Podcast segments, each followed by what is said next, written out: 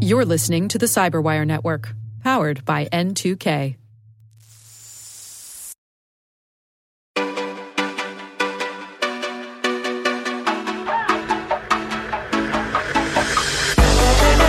Hello and welcome to Security Unlocked, a new podcast from Microsoft where we unlock insights from the latest in news and research from across Microsoft's security engineering and operations teams.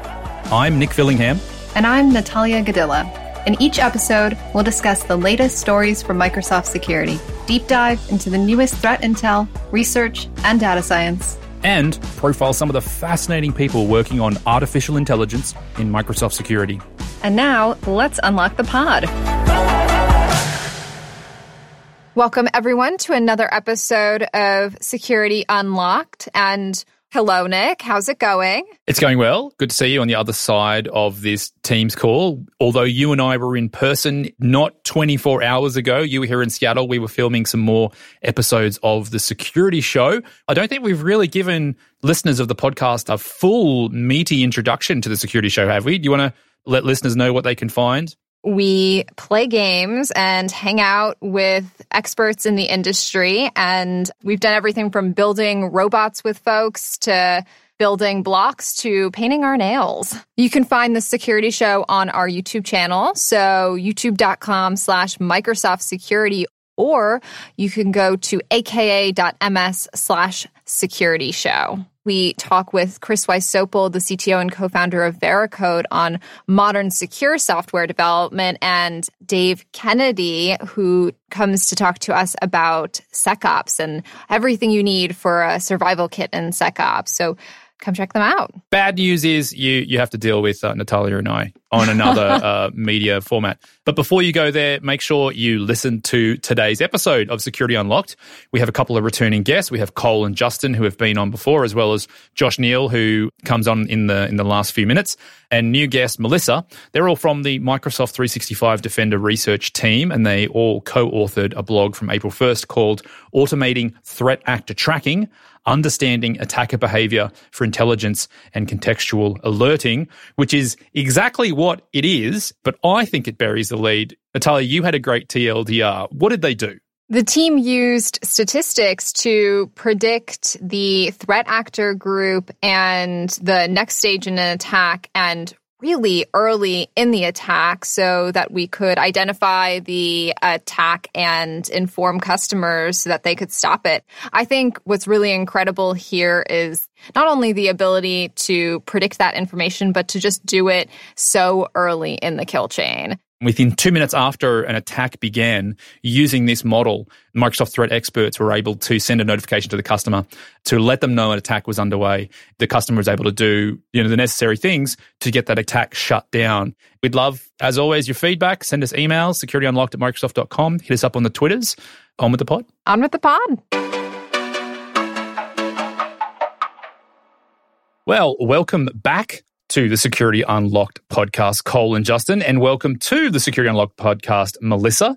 Thanks for joining us today. We have three wonderful guests with maybe a, a fourth special guest appearing at the end. And today we're going to be talking about a blog post appearing on the security blog from April the 1st called Automating Threat Actor Tracking, Understanding Attacker Behavior for Intelligence and Contextual Alerting. All of the authors from that blog are here with us. Cole, if I could start with you, if you could sort of reintroduce yourself to the audience, give us a little bit uh, about your role, what you do at Microsoft, and then perhaps hand off to one of your colleagues for the next intro. Sure, will do. Thank you. So, hi, I'm Cole. I work in the Microsoft 365 Defender group. I'm a statistician. Primarily, my responsibilities are driving kind of research and innovation in general with supporting threat analytics, threat hunting, threat research in general. Yeah, been doing that for about three years now, and I love it. And that's a little bit about myself. I'll hand it over to Melissa. Hi, my name is Melissa. I work with Cole, so in the same group, Microsoft 365 Defender. I am also a statistician by background. I've been in the cyber domain for God, probably seven years now. I was working for Department of Energy Research Laboratory in their cyber research group for five years. And I joined Microsoft a year ago. I like all sorts of problems related to cyber. My expertise probably would be in anomaly detection, but anything related to cyber and there's data and a problem, I like to be involved. And Justin?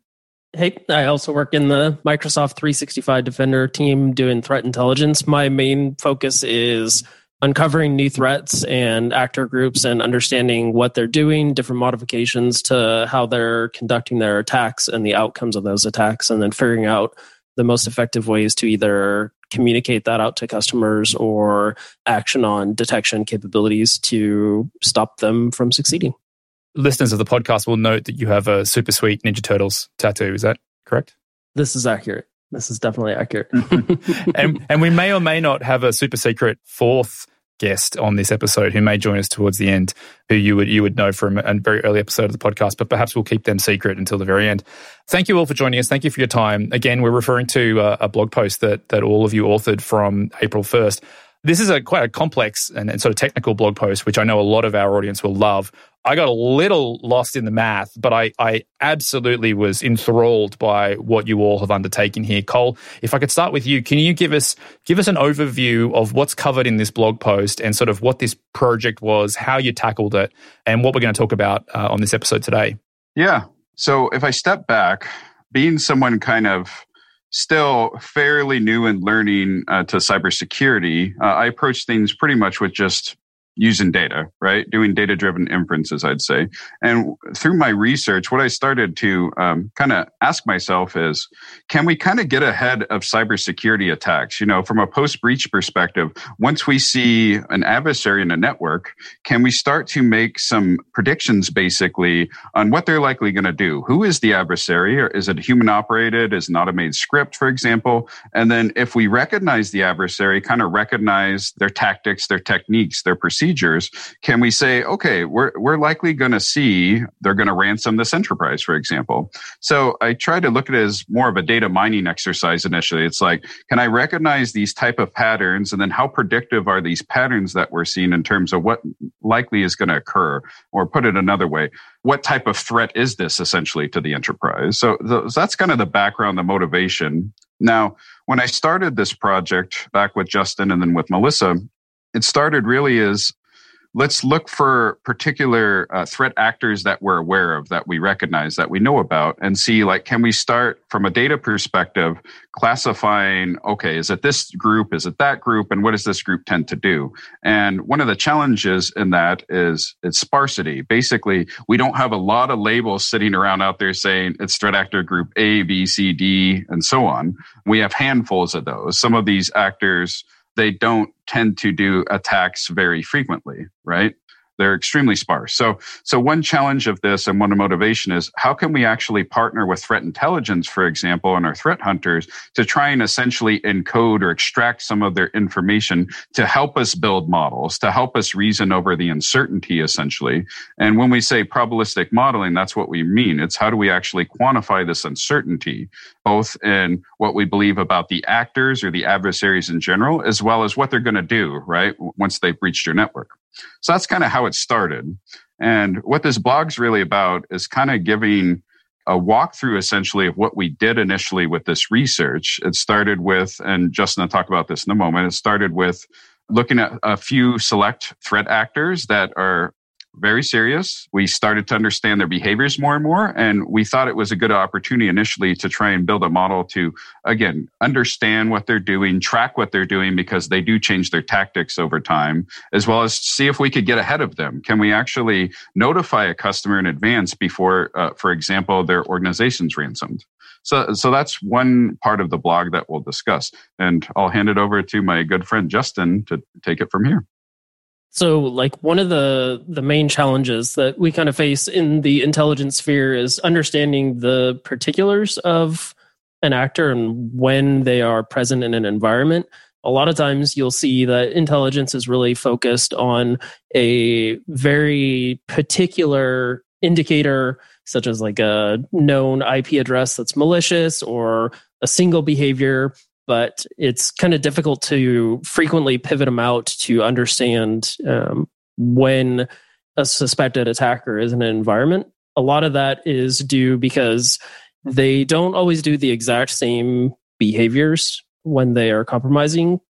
Organization or device, there will be some variation. And it basically requires manual enrichment a lot of the times of devices to try and understand the specifics of the attack and what were the final outcomes a lot out of that attack.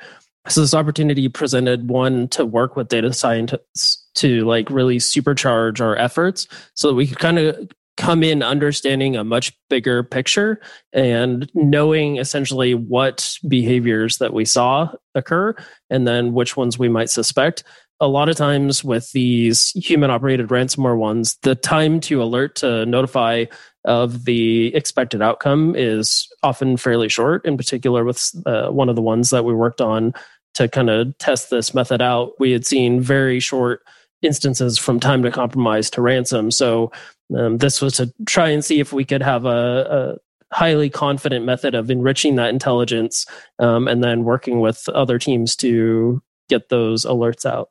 If I could jump in here for a moment. So, at the beginning of your description, you noted that typically you'd use manual enrichment. Can you talk a little bit about that. So prior to this probabilistic model, how did you go through that manual enrichment process to try to uh, predict what threat actors they were or determine what stage of an attack it was? It would be something along the lines of let's say you had intelligence from either a partner team or open source intelligence that says, you know, these threat actors are using this IP address as part of their attack, and then looking for the presence of that, and then finding out what actually occurred on those devices to understand the entirety of the attack, or looking more generically and saying, like, okay, we know these attackers like to use a particular behavior as part of their credential theft. And then so looking for all sorts of instances of that credential theft and then kind of continuing to pivot down into one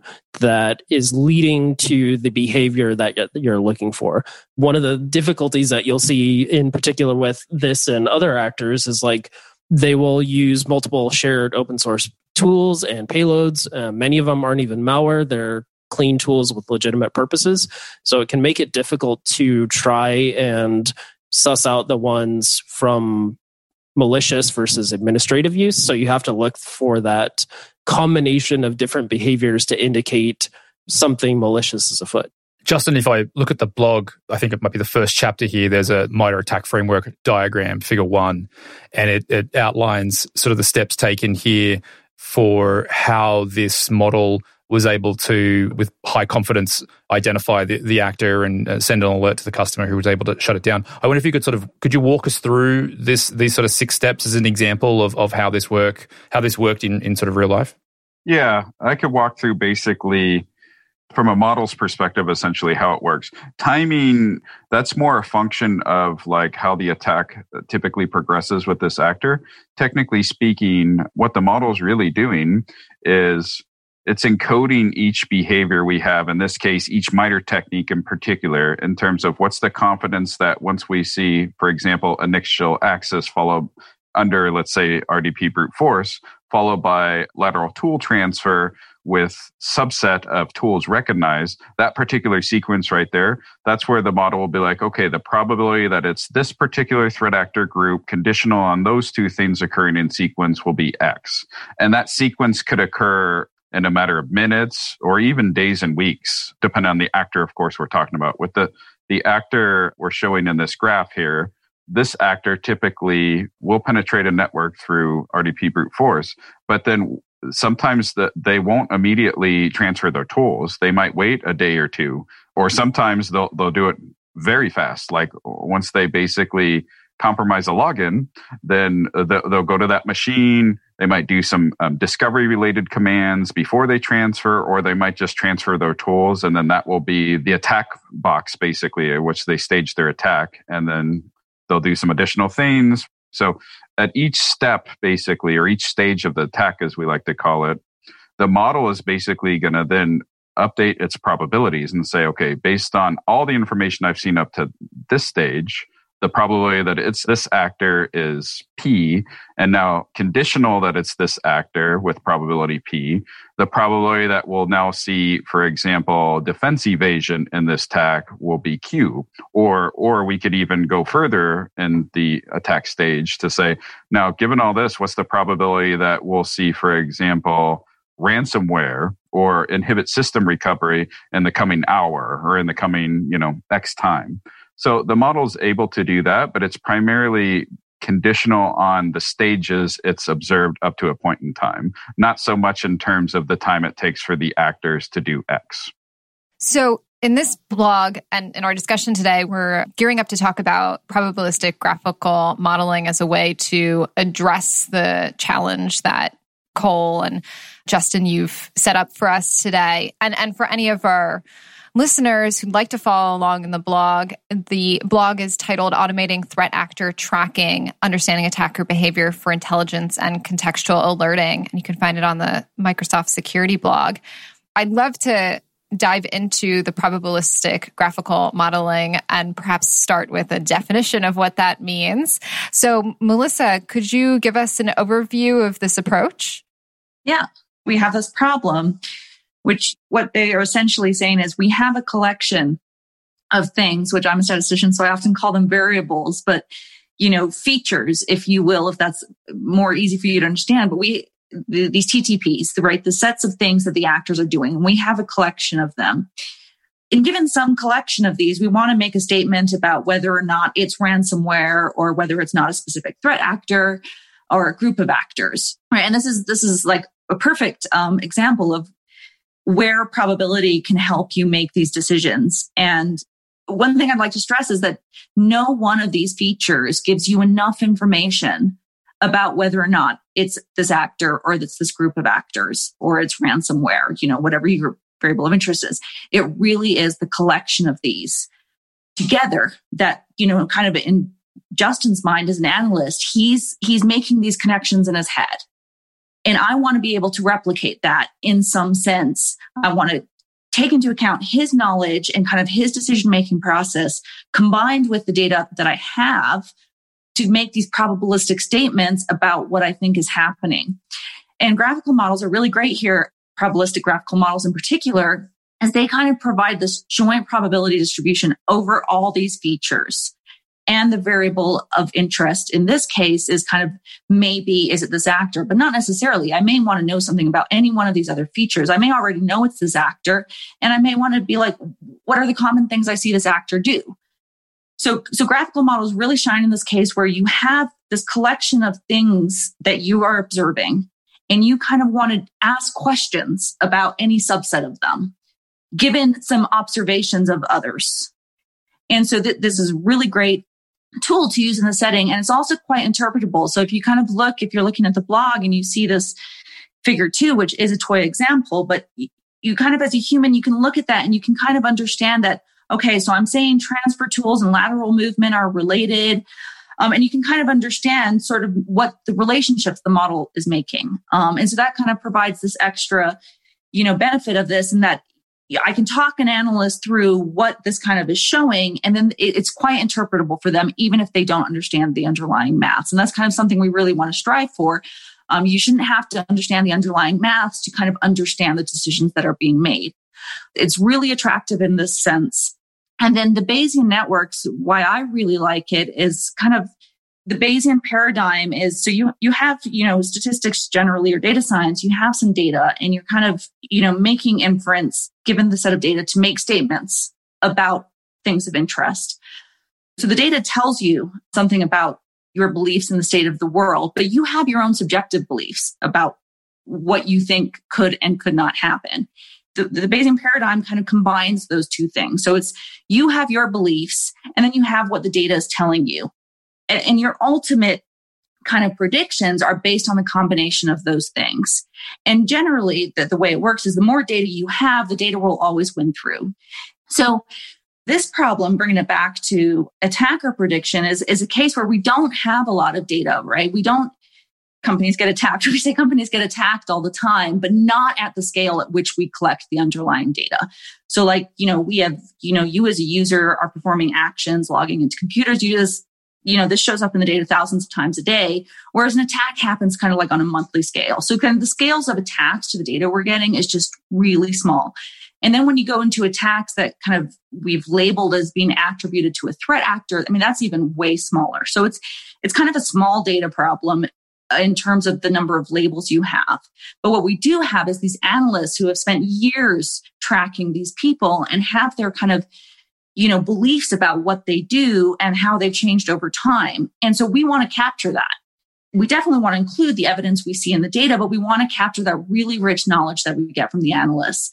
And so kind of that's where the Bayesian network part becomes attractive because it, it provides a very principled way to, to capture the analyst's expertise combine that information with the data we're seeing to make these ultimate predictions. For our audience, could you really quickly describe a Bayesian network? So, a Bayesian network is a way of building a model for a collection of variables whereby the idea is that you have different variables which are related to each other. It, it, it kind of helps draw out or show what those relationships are. So, like in the graph, you know, if there's an arrow from impact from transfer tools to impact that's saying if I see transfer tools that has a direct impact, I'm going to use the word impact twice here, has a direct impact on whether or not I'm going to see impact. So, so it's kind of the way the variables relate to each other and the way the probabilities change according to those relationships. And so a Bayesian network encodes all this information. If I could take another swing at that one, thank you, Melissa. I'm wondering what were some of the other uh, techniques that you either considered for this approach? Like, did you experiment with other methods and then ultimately chose Bayesian? Yes. Um, in fact, uh, so the initial kind of the perhaps most obvious thing to do is to, to think of decision trees, right? You, you're, you're seeing, you know, these things over time. Okay, I saw um, what was the first one? Initial access with this. You don't go as broad as initial access, but I saw initial access using this, you know, MITRE technique. And so you can kind of think like you, you, you have a tree that's kind of, okay, I saw this, I didn't see this, but I saw this and I didn't see this. So now I think it's this actor. But kind of where this is preferable is the fact that, as Cole says, we don't want to see the whole attack happen before we make a statement about what we think it is. And Bayesian networks work really well in, in the absence of some observed variables. Yeah, I'll just quickly chime in. I agree with Melissa. So I did experiments, for example, with several models, including decision trees, even um, different forms of Bayesian decision trees like BART, for example. And in addition to what Melissa is saying, where, for example, predicting the probability that it's threat actor conditioned on certain variables we saw, uh, we might also, as Melissa pointed out, want to uh, say, okay, let's predict, for example, that this threat actor is going to do impact or a certain form of impact. And with decision trees, that means basically you're building multiple decision trees to do that. You can't just build one decision tree. Well, let's put it this way. You can't easily build one decision tree to have multiple target variables. That's something you get for free with the Bayesian network. Other thing I'll say in addition um, to marginalization is the Bayesian network is more general. So it could actually handle kind of a broader graphical structure. The decision tree is a specific graph. So it kind of already inhibits you, if you will, to learning a certain structure over the data. Whereas the Bayesian nets, they could give you a little more general structure. We could also uh, build these models that are time dependent, what are called dynamic Bayesian networks. That's something much harder to do with tree models. So it's just a more flexible model as well, as I would say in my experiments, the Bayesian network did perform better on average than the set of decision trees I considered. I'd like to better understand the relationship between this model and folks like Justin. So, is Justin, as a very experienced threat analyst, is Justin helping you define labels and helping you sort of build some of the initial? I'm going to get the taxonomy wrong here, so please correct me. But the initial sort of properties of the model, or is is Justin as an analyst interpreting what you sort of think you have in the model? How how do I understand the relationship between the analyst and and how they're providing their expertise into into this model? All three. Oh, great! all three things you said is actually correct. So so hopefully we've we've explained it somewhat well. So yes, the, the first stage, right? Justin the analysts are providing us our label data. So yes, that's the first thing. And then they also help us kind of, you know, you have the raw data, but that's kind of, there's so much data processing that goes, that, that happens before it's kind of, this data is kind of in this tabular form that's like, yes, we, you know, these are the features we are tracking. So you think of your TTPs, the different nodes in your graph, getting the data into that kind of that schema the threat analysts help with. So, you know, help defining what, what these tactics, techniques, and procedures are that we should track. Like you said, you, you can't be super broad. Lateral movement doesn't really have a lot of meaning. Um, so kind of like the different ways in which someone can do lateral movement and how granular you want to go. So we discuss with the analysts all the time to kind of build up, you know, the ontology, if you will. Also, you know, we borrow a lot from MITRE. And then, you know, as a first stage, like I said, it's a small data sample. So we're like, Justin helps inform what the model thinks about in a probabilistic sense. So you, one thing I might ask him, I, I would be like, if I saw net, you know, I'm borrowing from our toy example, but if I saw network scanning, modify system process, transfer tools, but didn't see any of the others, do you think it would be this actor X or do you think it would be ransomware? And he would be like, mm, I would probably be 60% certain. I can take that information and encode that directly so that in the absence of any data, the model would return 60%. It would, if I didn't see any data, it would return what Justin believed was the probability in the presence of a certain number of variables. And then we kind of see data and we update our beliefs over time based on that. And then also after we've kind of trained these things, I go back to Justin and say, does this make sense to you? So he, he's kind of involved in all three, the whole process. Melissa, I think you're telling me you've built a virtual Justin. We, that, that is what we are literally trying to do and back it up and, you know, and back it up with data as well. I, I like to like, you know, I'm a firm believer that everyone has their subjective beliefs, Justin has beliefs as well. Oftentimes I can prove analysts wrong, be like, they think something. I'm like, well, the data is telling me something else. So we need to figure out, you know, that discrepancy. But yes, we are essentially trying to build virtual dust, uh, Justins. Although, like, the, there, I don't you think there's any stage upon which we won't need the analyst to constantly feed back in with the new information they have. Got it. And then can it come full circle? Justin, how do you, as an analyst, how do you get smarter and better at what you do by what this model is, is telling you? What's the feedback loop look like here for you? It's one of those where basically using the model kind of supercharged my abilities, where instead of having to look at this very granular, kind of like ad hoc oh, this may be interesting. Now I have the interesting instance is already surfaced to me and I have a good understanding of what success rate through the kill chain the attacker was able to get and maybe figure out which ones that I needed to enrich more to understand was there data that we can add into the model because they've done something different that we need to capture and then look for opportunities in that way. So really it's basically it made it where give or take sometimes it would take anywhere from 10 to 20 minutes sometimes to try and figure out like is this who I think it is? And like what have they done? What are their goals? To just looking at the results from the model and within usually seconds being like yep that looks exactly right. That's it's confirmed. I think that's spot on. So justin was there something that was the m- most surprising in working with this model? Something that the model taught you either about threat actors or any details about the features? One of the things was kind of re-examining my confidence levels on different parts of the attack. Um, where melissa was stating for instance you know the data is suggesting this and the model's coming to this conclusion and uh, you know thinking that it's this probability. And there would be times where i'd have to kind of reevaluate and think like hmm i might have been missing something or overestimating the prevalence of a particular thing and saying it's related as such, right? Like uh, I can tend to get very biased based on my narrow scope of the attacks that I'm looking at and think that it's related to this thing. But the model was able to provide a lot of clarity to some of the behaviors that maybe I didn't think were as confident as signal were extremely confident signal and I wasn't giving them the appropriate weight. That's one of the advantages of using it to understand what the attacker's doing is I let it do much of the legwork once everything's kind of coded in. And then occasionally, like if we found opportunities where it was like, mm, this still isn't quite right, then it could be tuned as a um, as necessary.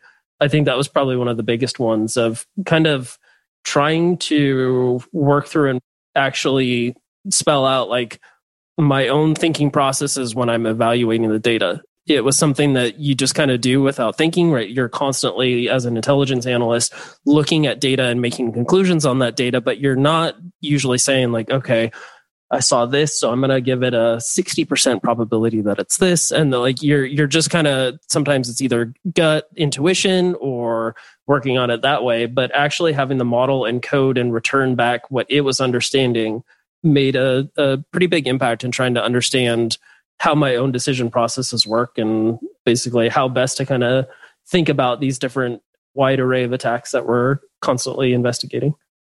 The types of indicators that you're building this model on, again, please correct me my taxonomy here, but you're not looking for, you know, NFO files or like ASCII art or, you know, the actual threat actor's name being sort of hidden somewhere in a JPEG that they drop as a as a, for the lulls. Like there, you're not looking for a sort of a literal signature of these threat actor groups. You're you, what you're what you're doing is you're you're seeing the actions that have been taken and without any other way of attributing them to an individual group you're piecing them together and as you as you get more actions and you piece them together based on the the labels that you get from people like Justin you're able to to ultimately have a high probability that it's this threat group actor and they're doing this thing and they're likely to do this thing next.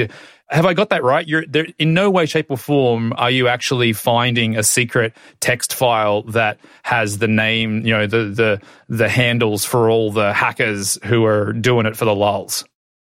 So let me just quickly jump in. You pretty much nailed it. I'll say this. So we wanted to do both actually right? Because we don't want to restrain the model if it's of course going to add predictive power. So like you said we're not actually searching grepping for example for a threat actor name in some file or image. Certainly not that level. But for example some of the actors maybe they have common infrastructure. Maybe they use particular types of tools in their attack typically right? Like maybe there's a sha-1 out there they've used a lot in their attack or, or reoccurring IP addresses they use as part of brute forcing. Those are there, but those are very specific. And if you just relied on those, like Melissa was saying, either one or a few of those, you're not going to generalize. You'll probably miss that attacker right? But we certainly don't want to exclude it from the model because um, if we happen to see that, the model will uh, come back with a different type of probability, right? It'd be like, okay, now the model might be more confident early rather than waiting to see how the rest of the kill chain progresses. The more general side, we probably won't go to the MITRE categories because they're a little too general, right? But if we go to some of the sub techniques, we don't actually have to look at the particular types of executables or tools or IPs used. Sometimes just the timing and sequencing is enough actually to narrow down to maybe not a particular threat actor, but a group of actors or more generally, we could say with high confidence, you know, this is a human adversary. They're taking this amount of time to do discovery commands. They're they're doing lateral these type of ways. And the model could recognize that even without knowing the particular commands. It's just seeing the more general techniques involved, right? So we do a bit of both actually. We tend to want to rely more on kind of the general attacks or indicators, as you're saying. That's right. But we certainly don't want to throw away specifics that are reused because we could get ahead of the attack much earlier too. So it's a bit of both at the end of the day.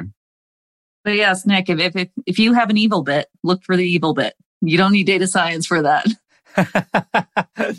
And how is this model being used today? Meaning, is this a model that's being used by our internal security team to protect Microsoft and its customers? Is it being used by our Microsoft threat experts group? Or is this actually embedded in some of our solutions today and our customers are feeling that benefit?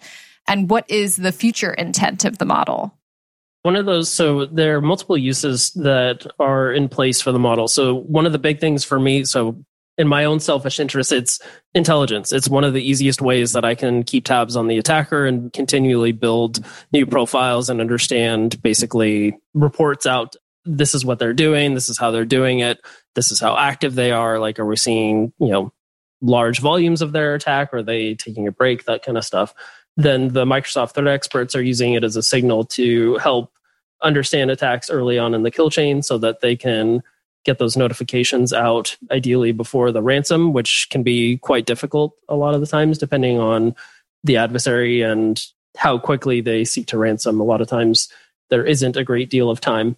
Yeah, there's other products, for example, M365D. So um, there are plans. Uh, it requires some engineering ultimately because this is a big product. Uh, huge customer base and so on, but there are already plans in motion to take what we've built already as part of this framework and integrate that into that product. There's other products as well, both from a threat intelligence perspective and possibly kind of from a SOC alerting perspective as well, that I'm in active discussions with other products across Microsoft to do the POC, make sure it works with their data, make sure they're comfortable, and then work with their engineering team to at least get that in the plan. Those are ongoing discussions, but M365D does have kind of, I'll say, in their, their planning cycle to get this in the product. I wonder if this might be a good time to bring our secret special guest on microphone. Josh, if you're there, I think I might ask, uh, I wonder if you could jump in on this one. I think you've understated the power of what you've built here. From everything that you've just explained, you know, within a couple of minutes of a threat actor getting initial access to have a high probability index to be able to contact the customer and say, here's who we think's inside your network, here's what we think they're going to do next so they can shut it down this is the next level, right? And and Josh, when we interviewed you on episode three, you were hinting at this, if I'm not mistaken. Is this is this sort of what you guys have been working on? Yeah, I'm so proud that we that we took it from concept to realized value for the customers and and at this point we've had that impact with our customers in stopping human operations and and so it's really exciting and and it's it's on the journey but you know if i extract an overall theme from this, it's consistent with that podcast that we had before because I was sort of complaining about AI and I was sort of complaining about the I think obfuscation we see in some of the in some of the branding and marketing that that folks do in, in cybersecurity. And I think this team and, and the work they've done exemplifies the right applications of data driven methods there is no magical artificial intelligence today. What there is is, and this is a, an experience that all of us and the data science team have had over the over the past few years, and really for me about 20 years, is we can use data and some mathematics and some computing to begin to automate and accelerate what the humans are doing. And so by sitting very closely with and working very hard with the human experts like Justin, we're explicitly encoding their knowledge into models. So that's one thing is that the data science we're doing is to automate some of the stuff they're doing today. But the intention is not to solve the world, not to give our customers a license to solve security. We're, we're not going to be able to do that. What we are able to do is uplift the sophistication of our customers' operations. So, you know, with Justin sort of reflected on that, he's able to do a more interesting job, a more sophisticated job, because we're taking the data and his knowledge and encoding it and accelerating and automating some of the stuff that he's having to do manually now. And that's where the real nuts and bolts, you know, and the real rubber meets the road here is that there's no magic gun that's going to blow away all the adversaries with with AI. What there is is hard work between data scientists and threat expertise to uplift their capabilities and accelerate their effectiveness in the face of the adversary. And that's what I would like to get across to the to the listeners is that by hard work and careful and close collaboration between data science and threat expertise. That's how we really make progress in this space.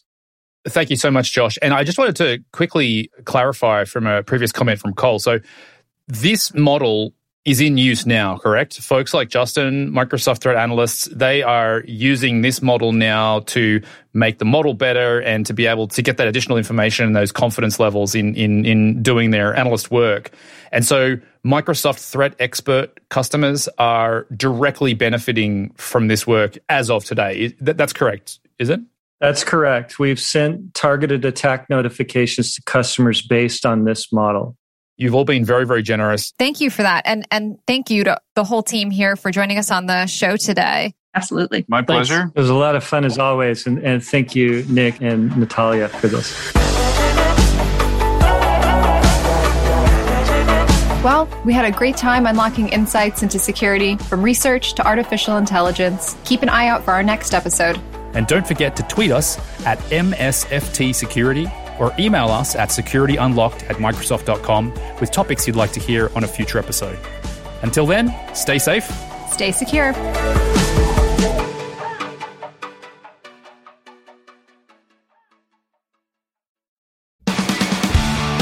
This week on the Microsoft Threat Intelligence Podcast, join us as we dig deep into the XZ backdoor with its finder, Andres Freund, and senior security researcher, Thomas Roccia. Be sure to listen in and follow us at msthreatintelpodcast.com or wherever you get your favorite podcasts.